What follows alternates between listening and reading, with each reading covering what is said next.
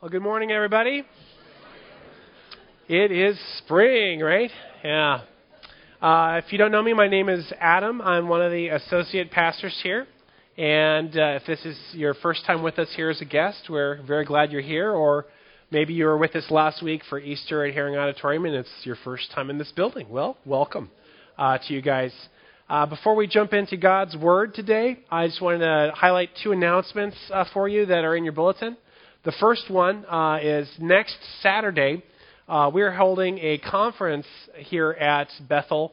Uh, it's called the 12 Plus Conference, and it's aimed at small group leaders. Uh, what's a small group? Small group's a group of about 12 people or so. We uh, meet in people's homes during the week for fellowship, to study God's Word. And uh, basically, this is a training event for people who, who are either currently leading a small group or you say, that sounds interesting. Maybe I'd like to sometime in the future host a group like this in my home or lead a group. Uh, I'd encourage you guys to RSVP in the uh, bulletin. Uh, this is the last day to uh, sign up so we can make sure that we have lunch ready for you and childcare if you'd like that as well. Uh, so please uh, fill that out if that sounds like you. there's no cost for the conference. The second thing you'll notice in your bulletin, we have an insert here for something called Rooted. Uh, this is a new uh, class that we're going to be uh, doing on, like, continually uh, at Bethel, and it's basically aimed at folks who are newish here. Uh, say, like, you've been here under a year, and you're wondering to yourself, well, how can I get more plugged in to know people, to kind of know what this church is about, and to find a place of ministry. Uh, so what we're going to do is we're going to have our first session is at the end of the month, the 28th. Uh, it's during second service, uh, so you'd probably come to first service uh, to worship and then head on upstairs uh, to check it out. And it's going to go for 12 weeks, so it's a 12 week commitment. Uh, again, no cost, uh, but you will go over some basic discipleship things. You'll get to know other people who attend here and hopefully find a place where you can use your gifts with the calling that God has given you. So I encourage you to check that out. well, let's just pray so we can get into God's Word here. Lord, um, we do praise you, Lord. Your name is great, and uh, yet amazingly, you let us just approach you because of Jesus, because of your shed blood. So, Lord, we just ask that you'd open our hearts and open our ears as we jump into your word today. We want to uh, be more like you, we want to know you, uh, and we want to live the lives you want us to live. So, we give this time to you and we pray. In Jesus' name, amen. Well, uh, I know uh, a fair amount of you people out here, and uh, it's just always a delight for me to see the different way that God makes people. Uh, all of us have a different kind of past history, where we came from, our roots. A lot of that's grounded in where we grew up and our family situation. Uh, beyond that, we all have a different kind of personality and temperament, uh, and we all have just lots of different things about each one of us. If I were to survey you guys for your favorite ice cream, uh, would probably get quite a list of different kinds of ice creams on that list. Um, but with all the differences that we have between us, I think there's something that most of us, at least, have in common.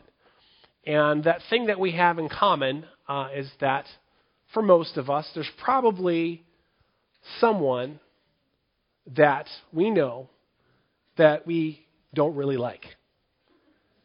And I know you're thinking, hey, wait a minute, this is church here. I'm a Christian. I follow Jesus, and we're supposed to love everybody and turn the other cheeks to our enemy, turn the other cheek to our enemy. Well, that can be easier said than done. Um, if we're honest with our own hearts, I think that a lot of us would admit that we sometimes we struggle to love certain people. Now, for some of us, this might be an entire group of people uh, that we struggle to love. Uh, after 9/11, that's been a long time now, but probably a lot of us uh, felt some animosity towards Muslims. Uh, no shocker there. Uh, in more recent times, with everything going on in the Supreme Court and this big media push for homosexual marriage in our nation, probably a lot of us are saying, you know what, I'm finding it hard to uh, show Christ's love to homosexuals. Or to my very liberal friends on Facebook who know how to push my buttons by writing just the right thing to ooh, make me smoke. Um, now, for some of us, though, we, we don't think in broad categories like Muslims or homosexuals, but we might think of one particular person that we have a hard time loving. And if we're really in touch with our emotions, we might say, it's not even an issue that I have a hard time loving him. I downright hate this person. Now, hate's a, an ugly word, it's a strong word. Uh, but we feel that we're justified in our hate, especially if we've been personally hurt by this person. We can say, you know what? I hate that person because when I was a kid, he molested me, or she cheated on me, or he stole from me, or they sabotage my career. How can I not hate them? And because we dislike these groups of people or hate this certain someone that messed us up, we treat them in a certain way. And I think for a lot of us who uh, follow Jesus, the way that we treat him is we just try to avoid him. We say, hey, it's not going to be, pretty things aren't going to be coming out of my heart if I'm near him. So the best thing to do is to just stay far away. If they're going to be at point A, I will be point B or Z just to get away from them. Uh, and we think that's the Christian thing to do is just avoid them as best we can, keep our mouths shut, and walk away. Uh, and in the worst moments, it goes beyond avoidance, and we, we even take delight uh, when we hear that bad things happen to these people we don't like. We say things like, Ah, did you hear? Someone smashed up my ex wife's SUV. Huh. Serves her right. Something like that. And a lot of the time, we know that these people that we don't like or that individual that we hate, they might be bent on a particular path in their life that's very destructive. And, frankly, we don't care. We just want to let them go their own way so that they'll get it in the end. Muslims, worshiping a false God. Homosexuals, living a destructive life and doing things that God doesn't want them to do. Your ex spouse, Maybe you see them making this series of bad choices over and over again and ripping their life apart. And we say to ourselves, you know what? I'm glad they're going that way. I know what they really need. They need to hear Jesus. They need to hear about Jesus. They need to have God's life saving gospel into their lives. But let someone else bring that message to them. I want nothing to do with them. And we ask ourselves, why should I bother? to exert myself to share the gospel with someone that I can't stand? Well, that's a good question. Why should we, as followers of Jesus Christ, put forth any kind of effort to share God's love with people we hate? Well, we're going to read about one of God's people today who is dealing with that same issue. I'll give you a guess. Who do you think we're going to talk about today? Jonah. Okay, there's always someone in there. Jonah. You know the man. His name's Jonah. And uh, if you remember the story of Jonah from when you were a kid, he had this heart issue. And I don't mean like a medical heart issue, I mean he had hatred in his heart. Now, the group of people that Jonah hated was a nation of people known as the Assyrians. And he felt justified in his hatred. First of all, the Assyrians, it was a pagan nation. They did not worship the true God, they worshiped idols. Beyond that, they were very warlike. Syrians didn't have any geography to protect them, like a big mountain or uh, uh, you know big ocean like that uh, to protect them as a nation. So what they had to do to survive was learn how to fight, and they fought very well. And in fact, uh, they even had a reputation for using terror to intimidate their opponents. They would flay people alive they would maim their subjects, and they would stack up piles of skulls just to terrify their opponents. And this particular group of people had a history of running into uh, the northern kingdom of Israel. So for Jonah, this was personal. His hatred was just seething. He says, They've messed with my people, the people who are following the true God here. Uh, I can't stand them. And he was pretty much glad that they were going to be facing judgment. But, you know, we remember the story of Jonah from when we were kids. God had other plans for Jonah. God called him and told him to go minister to the very people that he detested. this prophet heard a direct command from the creator of the universe, and maybe not so surprisingly, Jonah says, Nope, not me. Send someone else. I'm not going to go talk to them. Because he wanted to know the same question we want to know. Why should I bother sharing God's saving message with people that I hate so much? Now, uh, we're going to look at the answer to that, but I want to just mention one quick thing here before we jump into Jonah's story. Uh, I think that because we've heard this story so many times as kids, we kind of jump to autopilot when we hear, oh, Jonah, I know this one. Do what God tells you to do the first time, or he's going to get you. Well, uh, if you think that that's what the book of Jonah is about, I would say there's quite a bit more uh, to Jonah than do what God tells you to do the first time, or you're going to be fish bait. Uh, there's more to that. So um, let's open up our Bibles to the book of Jonah if you got them with you. We're going to just start with chapter 1, verse 1, and go through his story and find out why we should bother sharing the gospel with people we hate. Jonah chapter 1 will be in verse 1. Well, the first thing we're going to look at in the book of Jonah is the fact that God goes to great lengths to urge people to do the right thing. Now, in this case, with Jonah, the right thing that was supposed to be done is he's supposed to go preach to the people that he hates. Um, these Assyrians. Let's read starting in verse 1. The word of the Lord came to Jonah, son of Amittai Go to the great city of Nineveh and preach against it, because its wickedness has come up before me. Okay, simple enough intro here we think that for Jonah, this might sound like a pretty good gig, right? He can't stand the Assyrians, and he gets to go preach against it. So he's basically going and saying to them, What you guys are doing is bad news. But strangely enough, Jonah decides to run the other way. Verse 3 Jonah ran away from the Lord and headed for Tarshish. He went down to Joppa, where he found a ship bound for that port. And after paying the fare, he went aboard and sailed for Tarshish to flee from the Lord. I just want to take note of two quick things here. First, Jonah's not eager at all to go there. And why not? We know later in the book of Jonah that basically Jonah knows God's character. And even though that Jonah hates the Assyrians, he understands that God is gracious, compassionate, and loving. And he figures if he goes to talk to them and tell them about their wickedness, that they might change their minds and repent, and then God would have to forgive them.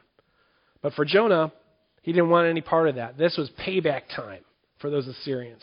The best way that he could sock it to them is to let them continue on in the wicked course that they were going on and let God judge them.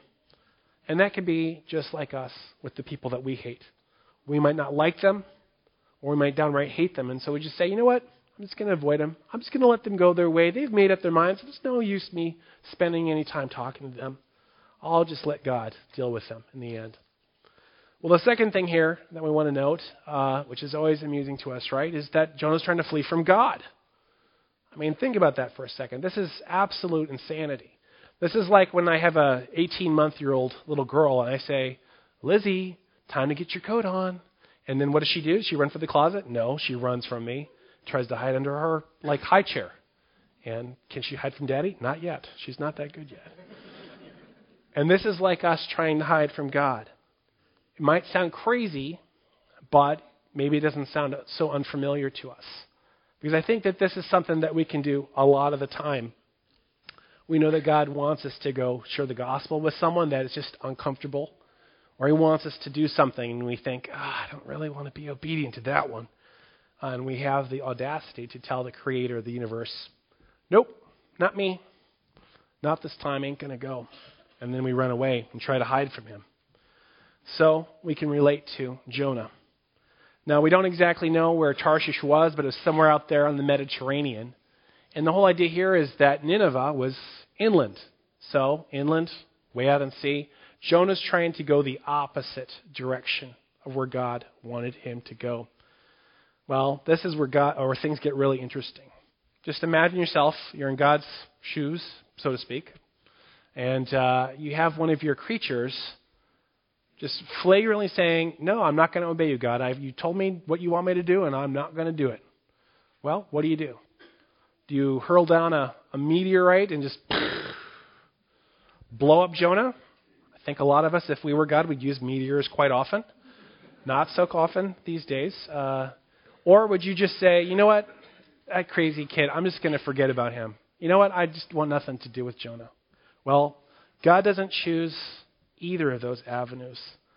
Instead, what he does is he starts sending the series of circumstances Jonah's way to bring him to a place of repentance.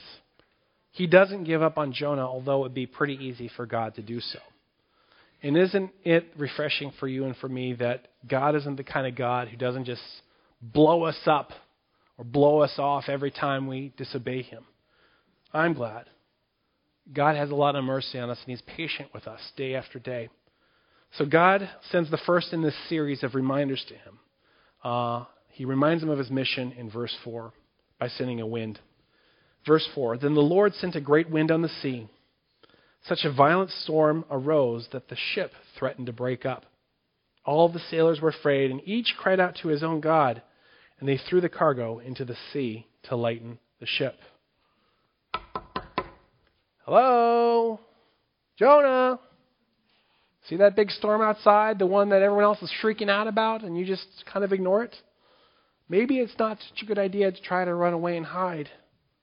Maybe you should try go talk to those Ninevites like I asked you to. Well, how does Jonah react? He just tunes God out, gives him the stiff arm here. Rest of verse 4 reads But Jonah had gone below deck, where he lay down and fell into a deep sleep. Now, I think uh, sometimes when we've started on that course of disobedience to God, it's just easy to just say, let it ride. I've already said no. Come on, May. Let's just keep on going this way. It's too hard to turn around. I'll just made one bad decision. What does it matter if I make three bad decisions here? But God sends Jonah another wake up call. He doesn't just let him get away with it here. The captain goes down to Jonah and says to him, How can you sleep? Get up and call on your God. Maybe he'll take notice of us and will not perish. Then the sailors said to each other, Come, let us cast lots to find out who's responsible for this calamity. They cast lots, and the lot fell on Jonah. So they asked him, Tell us, who's responsible for making all this trouble for us? What do you do? Where do you come from? What's your country? From what people are you? So, very embarrassingly, probably, for Jonah, he has to fess up here and say, I'm a Hebrew, and I worship the Lord the God of heaven who made the sea and land. And this terrified them, the sailors, and asked, What have you done? They knew he was running away from the Lord because he'd already told them so. No big deal, just running away from the creator of everything. But think about how humbling this scene would have been for Jonah. I mean, here he is. He's the one who's worshiping the true God. He's the one with the answers here. And he's basically saying, you know what? Yeah, oh yeah, I follow the true God, but you know what? Just I'm going to run away from what he wants me to do. And so he has to have a bunch of basically pagan sailors tell him the right thing to do. Call on your God. And that happens to us sometimes too. Sometimes we need to hear things from the lips of someone who hasn't put their trust in Jesus yet to know that we're not on the right path. Right? Like maybe you're at a dinner party with your family and you're just so worked up about all this the homosexual uh, marriage stuff in, in our country here that you start just bitterly ranting and, and railing on on your, your gay coworker and just totally ripping this person apart to shreds while they're not even there.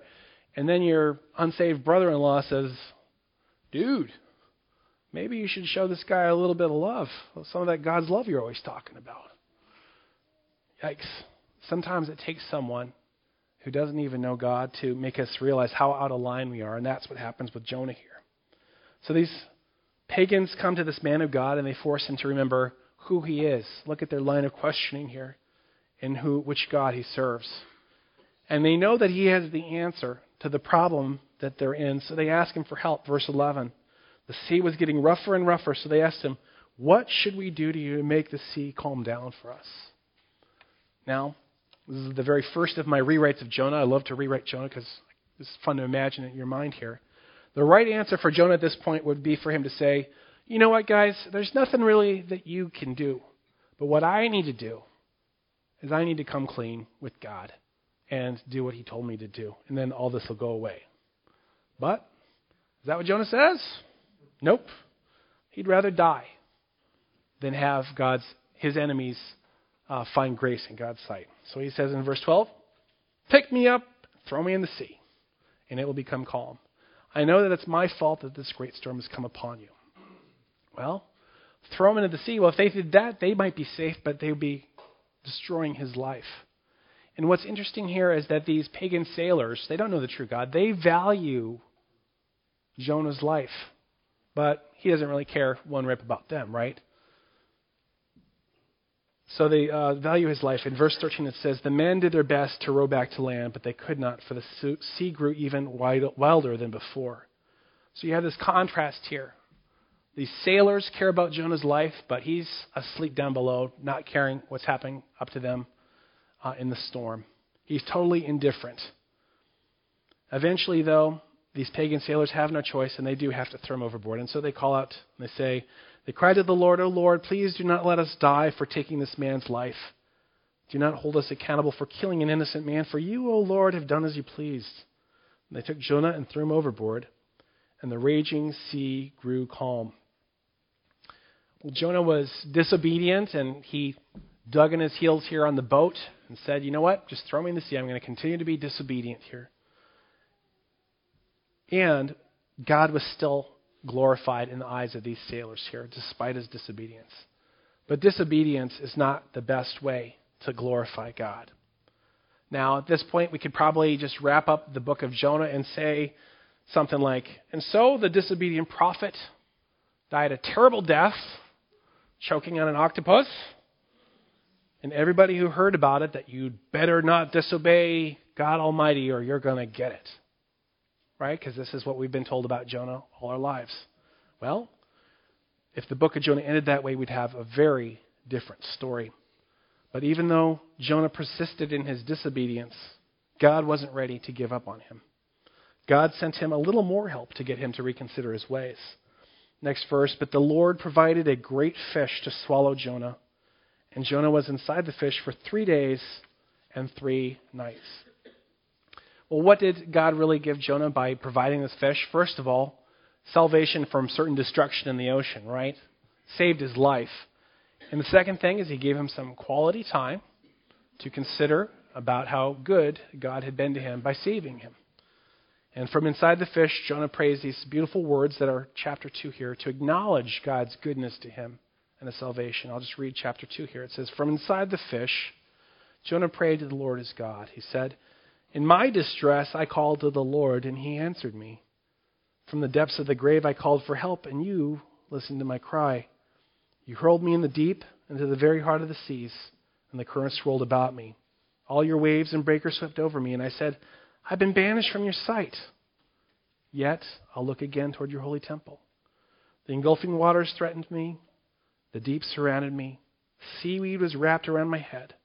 To the roots of the mountains I sank down. The earth beneath barred me in forever. But you brought my life up from the pit, O Yahweh, my God. When my life was ebbing away, I remembered you, Lord, and my prayer rose to you, to your holy temple. So he's acknowledging here God's goodness and saving him. And towards the end of the prayer here, he says he's going to do the right thing. Continuing in verse 8, he says, Those who cling to worthless idols forfeit the grace that could be theirs. But I, with a song of thanksgiving, will sacrifice to you. What I vowed, I'll make good. So he's going to do the right thing here. Salvation comes from Yahweh. And the Lord commanded the fish and vomited Jonah onto dry land. So when Jonah disobeyed God, God didn't instantly destroy him. He didn't write Jonah off. God persistently sent him these reminders to get him to get in line with his program. God didn't have to send the wind, but he did. God didn't have to send those sailors time and time again to remind him of who he was and what he was supposed to be doing, but he did. God didn't have to send the fish to save his life, but he did. He didn't have to give him time to think and reflect about what he had done and about God's salvation, but he did. And God pulled out all the stops to get Jonah to change his actions. And eventually Jonah did, right? So, what's the application for us? Well, maybe you're in the place where you know you've got so much anger built up, you're not quite ready to talk with your Muslim coworker about the true God, or you're just seething with anger over everything going on in the Supreme Court, and you're not ready to talk to someone gay that you know in your family, maybe, or uh, you know you're not ready to talk to that person who hurt you when you were a kid. But maybe it's time that you take your own personal time out and consider God's goodness to you and how He's brought salvation to you. He didn't have to send that first person to share the gospel with you, but He did. And after He rejected that first person, He didn't have to send the second or the third or whatever your particular circumstances were. God went to a great effort to get us to hear, uh, to get us to change our ways. God goes to great lengths to get us to do the right thing.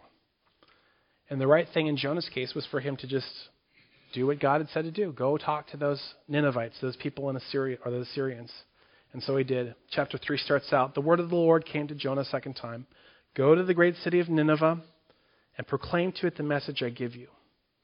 Jonah obeyed the word of the Lord and went to Nineveh. Now, Nineveh was a very important city. A visit required three days. On the first day, Jonah started into the city. He proclaimed, Forty more days and Nineveh will be overturned. Can you feel the love that he has here? Forty more days and Nineveh will be overturned. Not a very happy message here, right? And we don't know if that's the entirety of his message or if that's just kind of a summary of what he was saying here. Uh, but we at least know that he was being obedient this time. He was going there, he was preaching, he was doing it. His teeth might have been like this, but he was he was going to do it, and so he did. He might have still hated those Ninevites in his heart, but he was doing what he had been told he was supposed to do. Well, what's the reaction from the Assyrians here? They repented big time. Uh, verse 5 says, The Ninevites believed God. They declared a fast. This is a way that they show humility, right? And all of them, from the greatest to the least, put on sackcloth, another sign of humility. And when the news reached the king in Nineveh, he rose from his throne, took off his royal robes, covered himself with sackcloth, and sat down in the dust. Then he issued a proclamation in Nineveh by decree of the king and his nobles Do not let any man or beast, herd or flock, taste anything. Do not let them eat or drink. But let the man but let man and beast be covered in sackcloth. Let everyone call urgently on God. Let them give up their evil ways and their violence. Who knows? God may yet relent and with compassion turn from his fierce anger so that we will not perish. And when God saw what they did and how they turned from their evil ways, he had compassion and did not bring upon them the destruction he had threatened. So look again here. Jonah's disobedience on the boat where he's digging in his heels God still gets glorified among those sailors.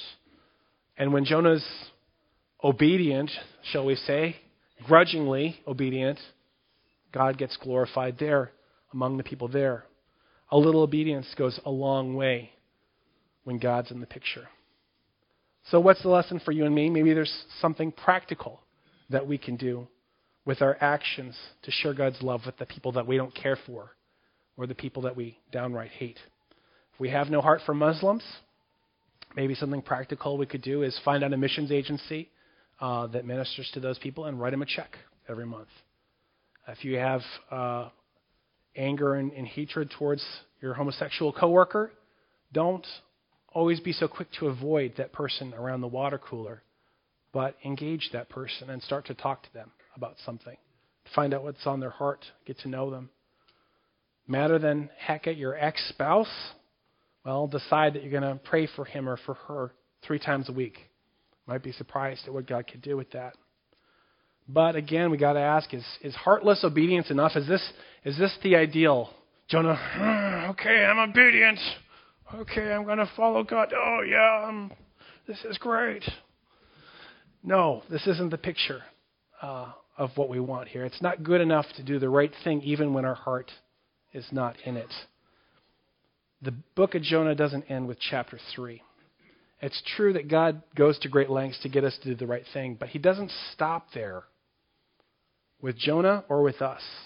When we go on to chapter 4, we see that God goes to great lengths to change our hearts' attitudes.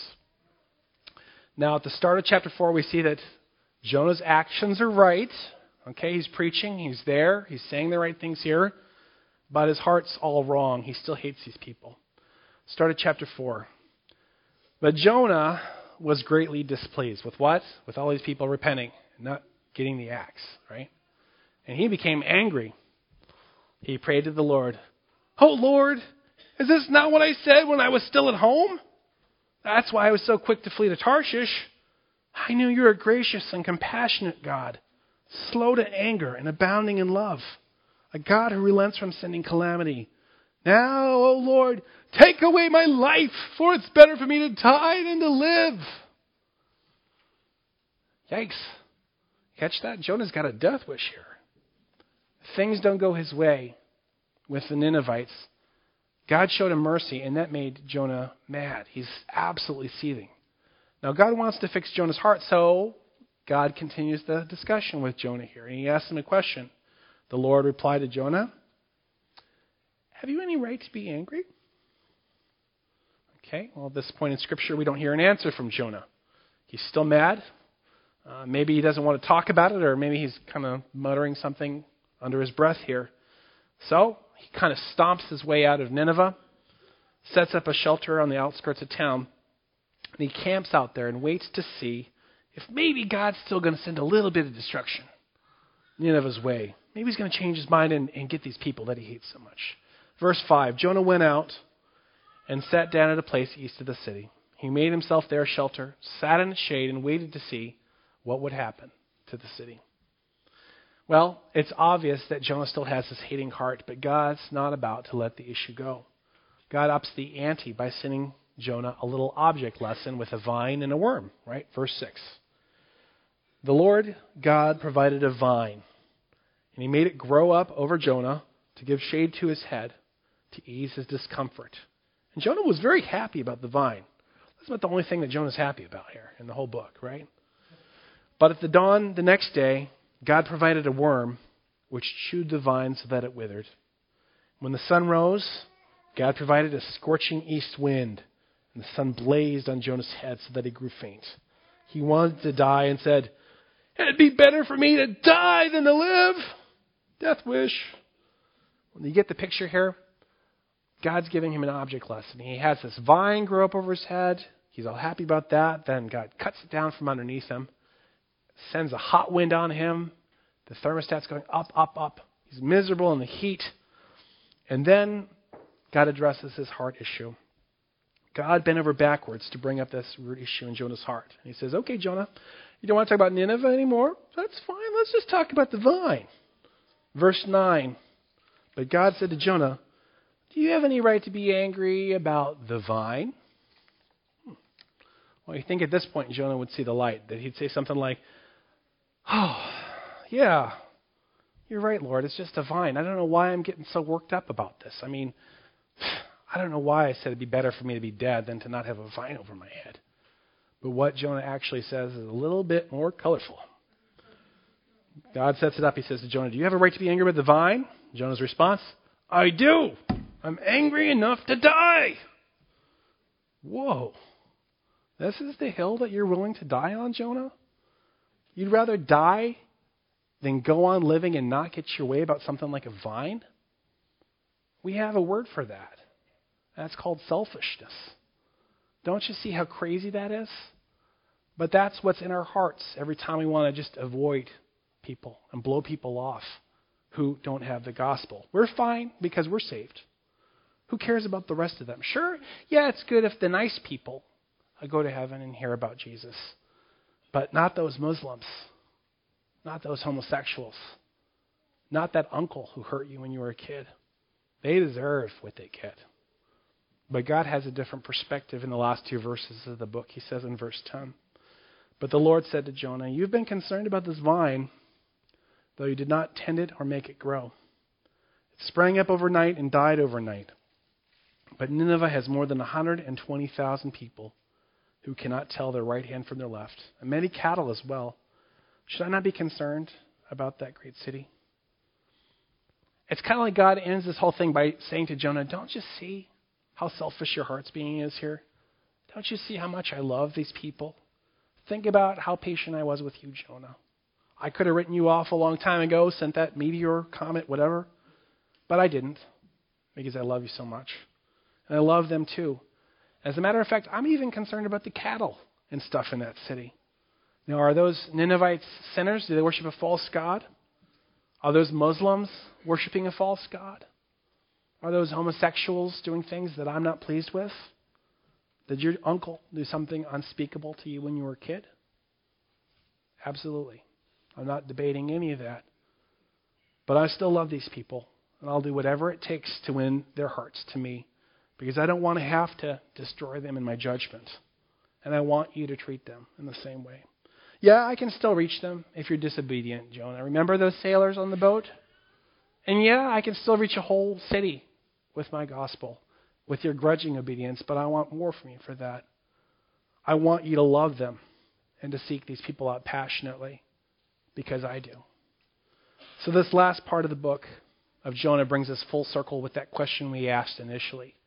Why should we bother to put out an effort to share God's gospel, his saving message, with people we can't stand? Because that's what God does. God goes to great lengths to urge people to repentance. So should we. Don't hold back with the, the Ninevites in your life that you know. The reason that you and I should go the extra mile to share the gospel with others, even the people we can't stand, is because that's what God did. He went the distance to humble himself as a man, to die on a cross, to win our hearts and to save our souls. We need to be brank, baking, baking the bank, breaking the bank to win the lost because that's what God did with us. I just want to end on a point of application. It's simply this Who is God brought in your path that you can't stand, that you dislike, but that you know needs the gospel? And then what would it look like for you to break the bank, to bring them a step closer to the salvation they need in Jesus? Let's pray.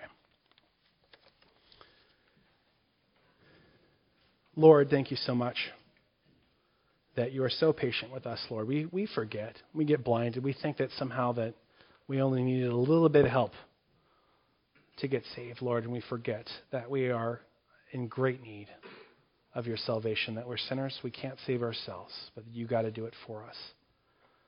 Thanks for extending your mercy to us. Thanks for seeking us out, Lord. Thanks for not blowing us up and blowing us off, Lord. Help us to develop the same heart for the lost that you have. We love you and we pray in Jesus' name. Amen. Uh, we're going to move to a time.